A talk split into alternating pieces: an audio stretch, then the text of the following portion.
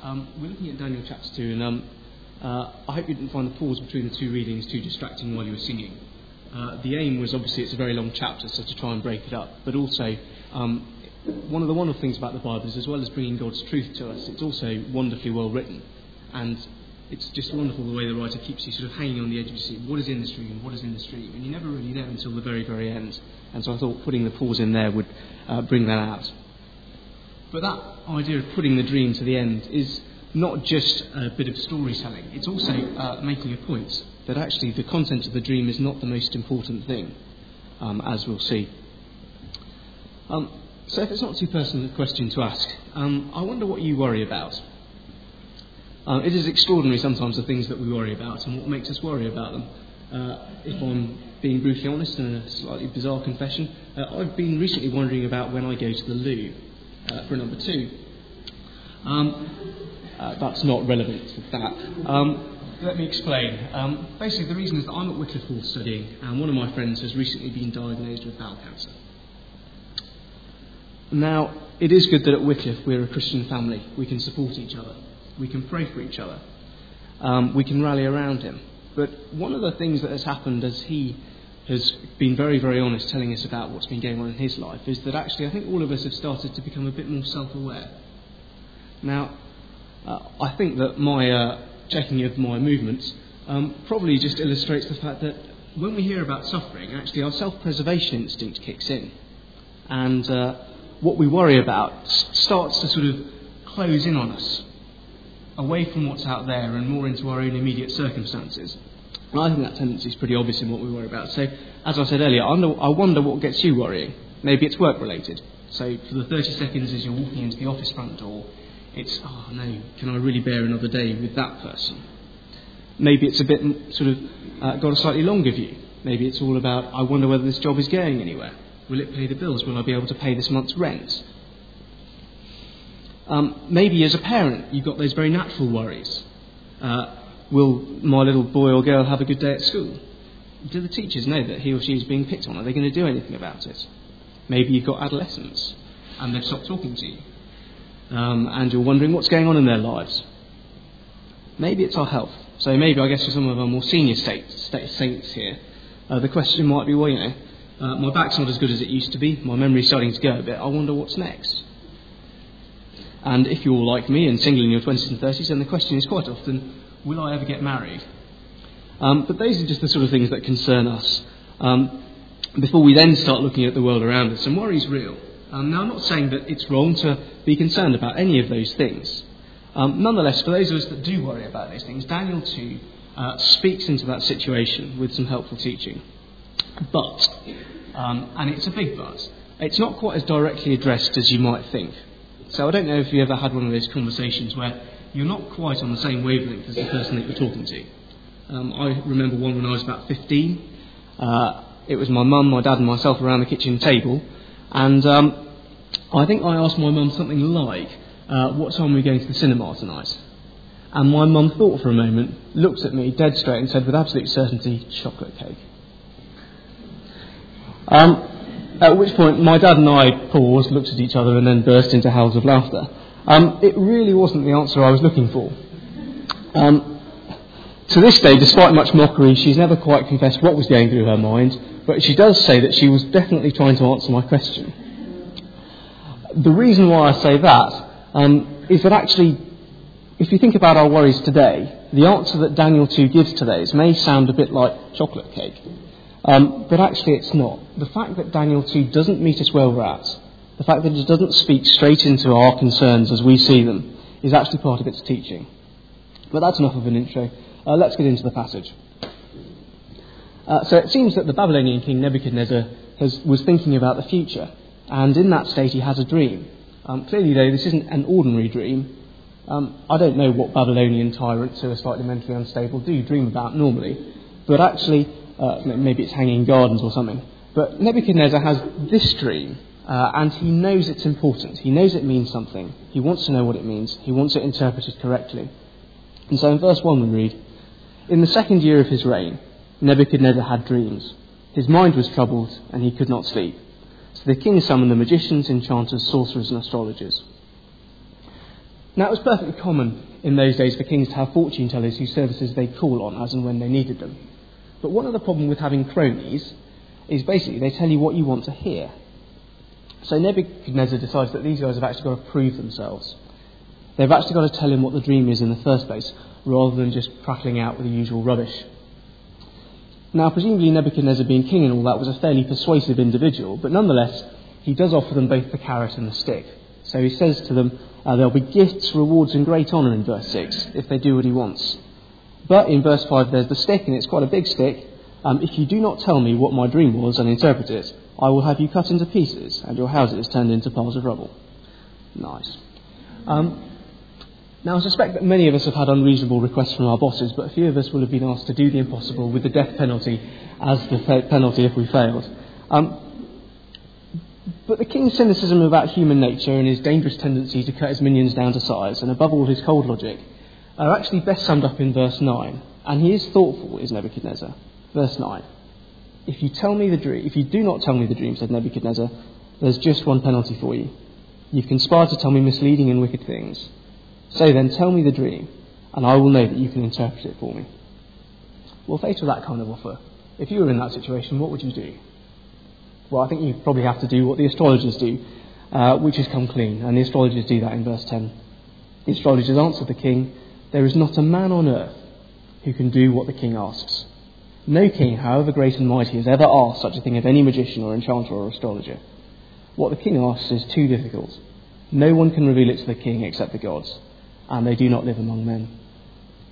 And those words are actually a most revealing confession.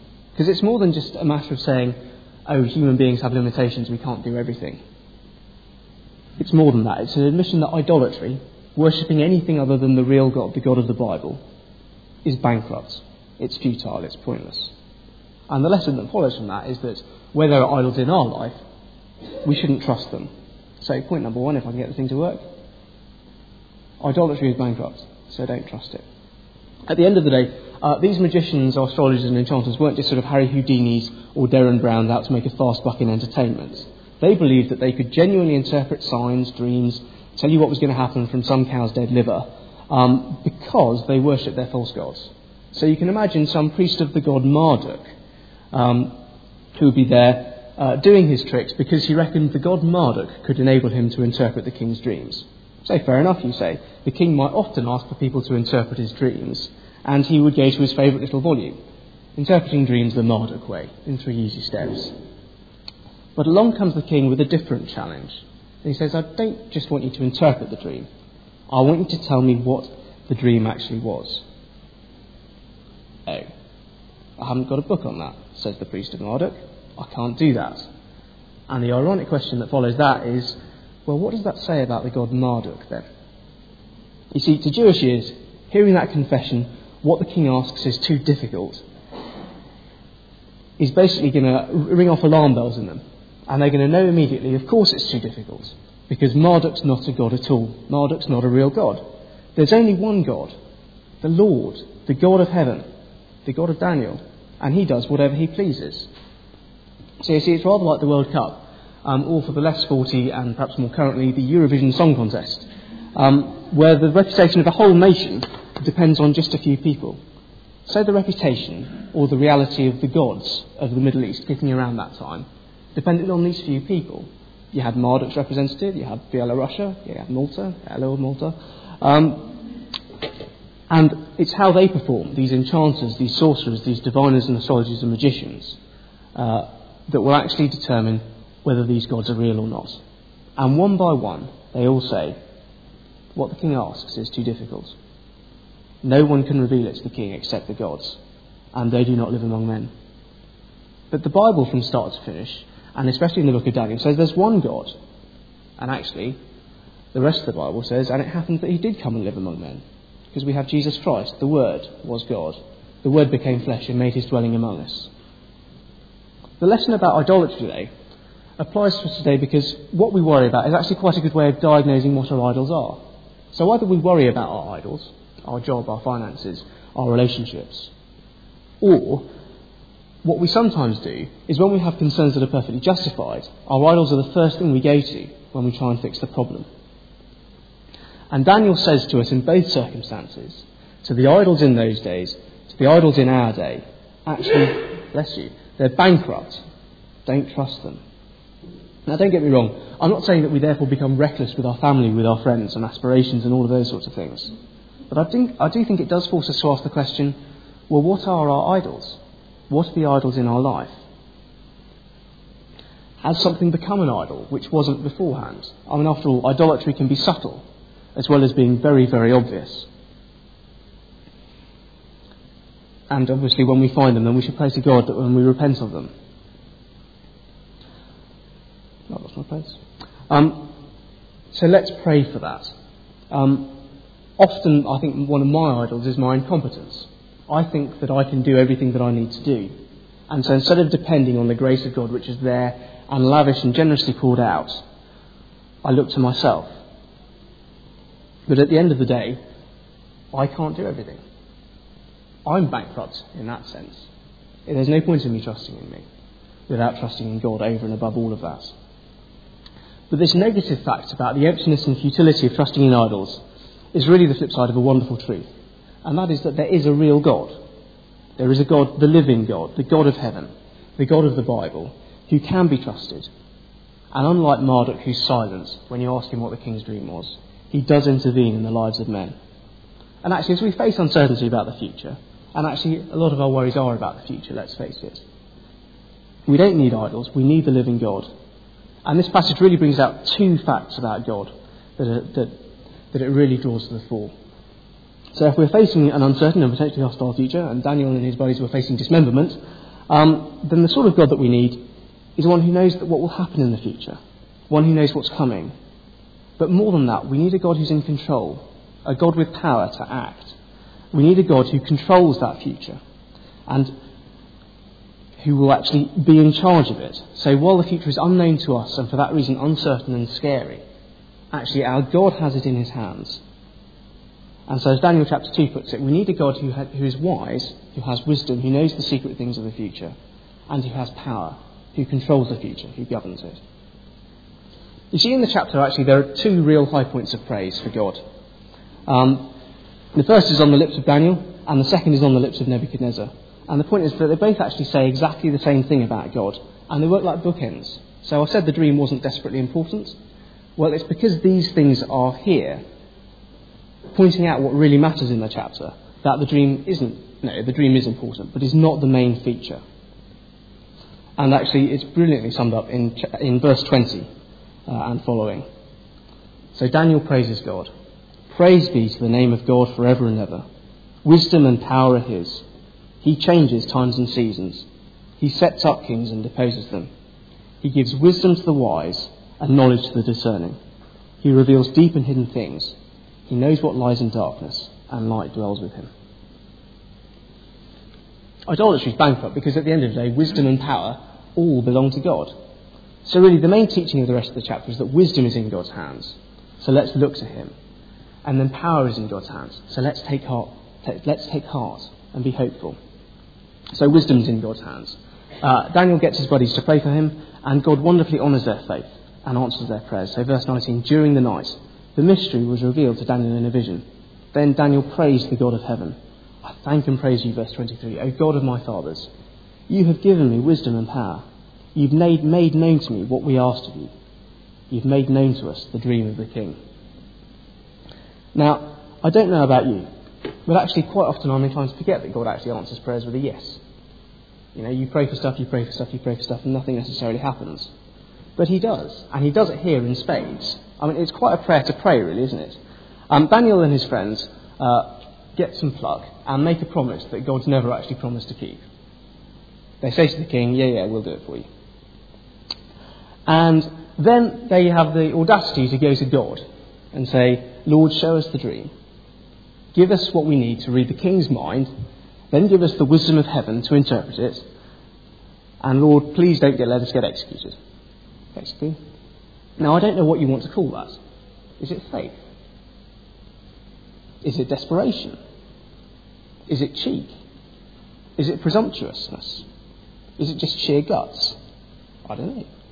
Maybe it's all of them. In fact, it probably is. But the point is that God answers the prayer. And surely the fact that God answered their prayer with their mixed bundle of motives and emotions should at least encourage those of us who might be a bit discouraged in our prayer lives, that He might yet answer ours.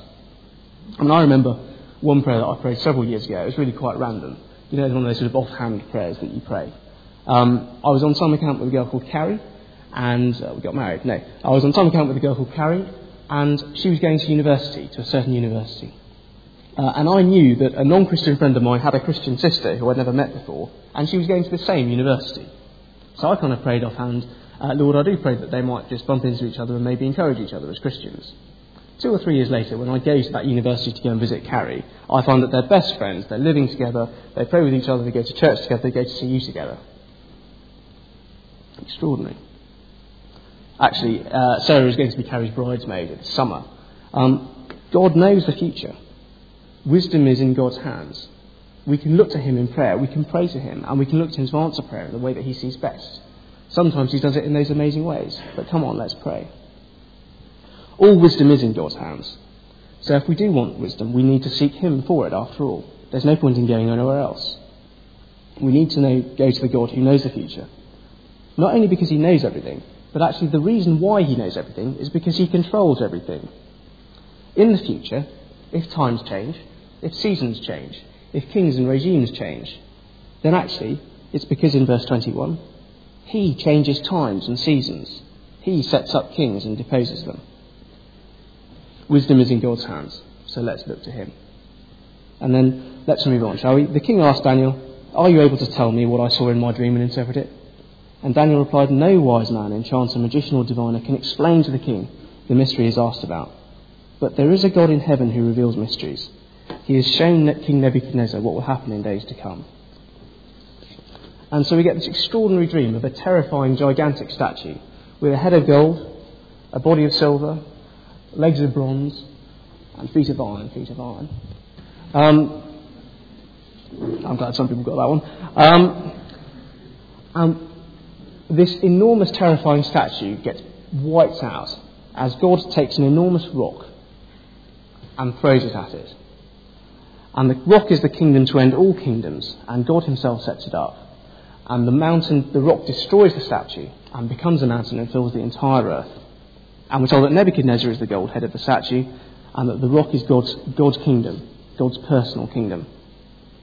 And because it's all about God taking kingdoms, taking governments, taking empires, and bringing them down and picking them up, it's basically pretty clear that all power is God's. If God can destroy the Soviet Union, then God can look after the little things as well. All power is ultimately in God's hands. And actually, Daniel's message for us from that is to say, have hope and take heart. So, third and finally, power is in God's hands. So, take heart. And this is the chocolate cake moment of the sermon, um, uh, which we'll come to. After all, actually, what does a dream about empires have to do with the worries of our lives? Yep, health, wealth, prosperity, finance, relationships. What does it have to do with our immediate circumstances? Some dream about a king several thousand years ago. I'll explain later. First, though, gallons of ink seem to have been spent trying to decipher this dream. Which empire corresponds to which thing? Um, is the rock the coming of Christ the first time or the second time? And all of those sorts of questions. And I don't intend to say very much about the dream at all. Um, the only feature that really receives any detailed, clear interpretation is the bit that tells us that the gold head is Nebuchadnezzar. Yeah? The silver and the bronze are whisked over, verse 30. After you, another kingdom will rise inferior to yours next to third kingdom. Yep. There's not a lot of detail there. Um, and what's said about the Iron Empire can be interpreted in a number of different ways, and it has. So I'm sure Britain has probably been the Iron Empire. Um, America almost certainly has. Um, I did sort of toy with the idea of perhaps suggesting that George Bush Sr. might be the legs of iron that successfully got Saddam Hussein out of Kuwait and George Bush Jr. is the brittle clay in the feet that you don't like that, do you? No. Um, the point is that we shouldn't get too excited about any particular detailed interpretation. The main point still stands. And at the end of the day, if you were an Old Testament Jew reading this passage, you have to ask yourself, would you care whether you were in the Bronze Age or the Silver Age? And the answer is probably no. What you really care about is that actually there's the rock of the kingdom of God coming, and it's going to render all these hostile worldly empires that have oppressed you for so long null and void. God is going to break in and fix everything. And the glorious news of the New Testament is that in it we learn that Jesus Christ is the rock.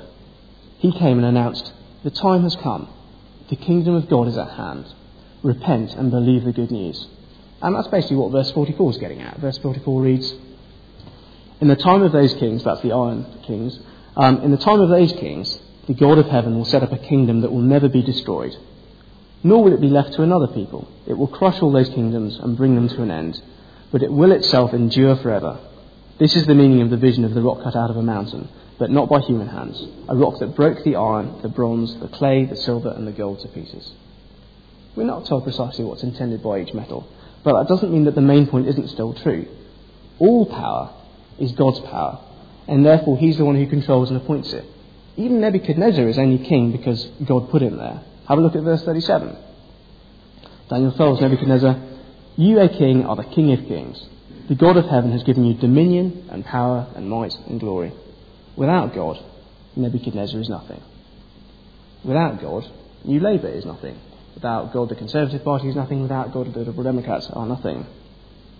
But the great news is that even though God may well do for reasons that we will never understand or may never understand, even though, God, even though God may allow all sorts of tyrants and despots to hold power, one day He will sweep them all away and will rule Himself, and rule perfectly, and rule lovingly, and rule justly, and rule wisely.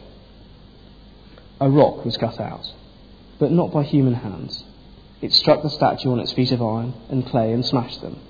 Then the iron, the clay, the bronze, the silver, and the gold were broken to pieces at the same time and became like chaff on a threshing floor in summer. The wind swept them away without leaving a trace. But the rock that struck the statue became a huge mountain and filled the whole earth. That's our hope. Jesus is that rock. His perfect kingdom will one day be the only one left standing. And that's the comfort that this passage really offers. Ultimately, all power is God's power, and so let's take heart. And as Christians, we look forward to that eternal kingdom. Everyone who has already given their lives to Jesus has sided with that rock, which, let's face it, is a small rock at the beginning compared to the enormous, imposing splendour of the massive statue. But one day, the humble rock and the massive statue, those roles will be reversed, as the world's empires and power structures, structures will one day effectively be smashed to smithereens, and nothing will be compared to the glory of eternity, where God in heaven comes down to live with his people and lovingly rule them. All power is God's power. So let's be hopeful. Let's take heart. But then, don't you think that's a bit of a chocolate cake answer to our worries about work, family, health, relationships, money, and loved ones? Apparently, the answer was something to do with statues and flying rocks. And I think that's deliberate. You see, we none of us know which empire we're in which bit of the statue, and neither would Daniel's readers necessarily. In a world which wants to be healthier, prettier, wealthier, richer, uh, better travelled, better housed, and all of that sort of thing, and wants all of that now, immediately. The challenge for us in our sort of world is to keep a bigger perspective, to keep an eternal perspective, and not to get so short sighted. That's not to belittle our concerns. It's just to try and say, well, let's try and set them in some kind of bigger eternal context. That is, after all, what the Lord's Prayer does, and we're going to say that to close uh, our service this morning. Our daily bread is definitely in there, we all know that. But it does follow the hallowing of God's name and His will being done. Nebuchadnezzar realized this, so in verse 47 he said to Daniel, Surely your God is the God of gods and the Lord of kings and the revealer of mysteries, for you are able to reveal this mystery. How shall we live in this world with all of our worries and our concerns about politics, about governments, and about all of the nitty gritty that is our lives? Well, idols aren't any help. Idolatry is bankrupt, so don't trust it. But we don't need idols. We have a God in heaven who has all wisdom and all power. So let's look to him, let's be hopeful, and let's take heart.